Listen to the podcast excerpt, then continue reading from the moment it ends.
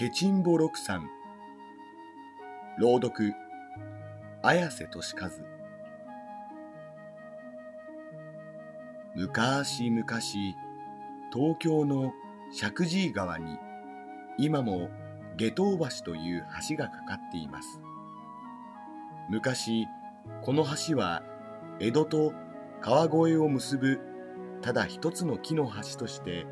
とても人通りの多い橋でした。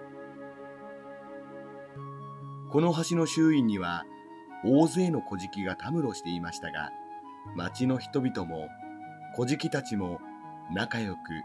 穏やかに暮らしていました。この中に六さんという古株の年寄り小敷がいましたが朝から晩までせっせと物乞いし全く無駄遣いをしなかったのでケチンボ六さんと呼ばれていました。ある日六さんは一人ひっそりと死んでしまいました。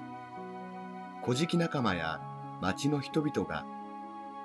六さんを年頃に葬ってあげて住んでいた小屋を片付けていると床下から小銭のたくさん入った壺が出てきました。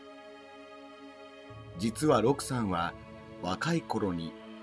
洪水で家族を流された辛い過去があるので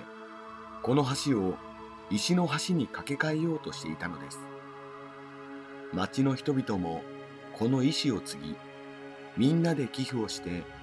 この橋を立派な石の橋に架け替えました。そして通行人にいつも頭を下げていた六さんにちなんで下等橋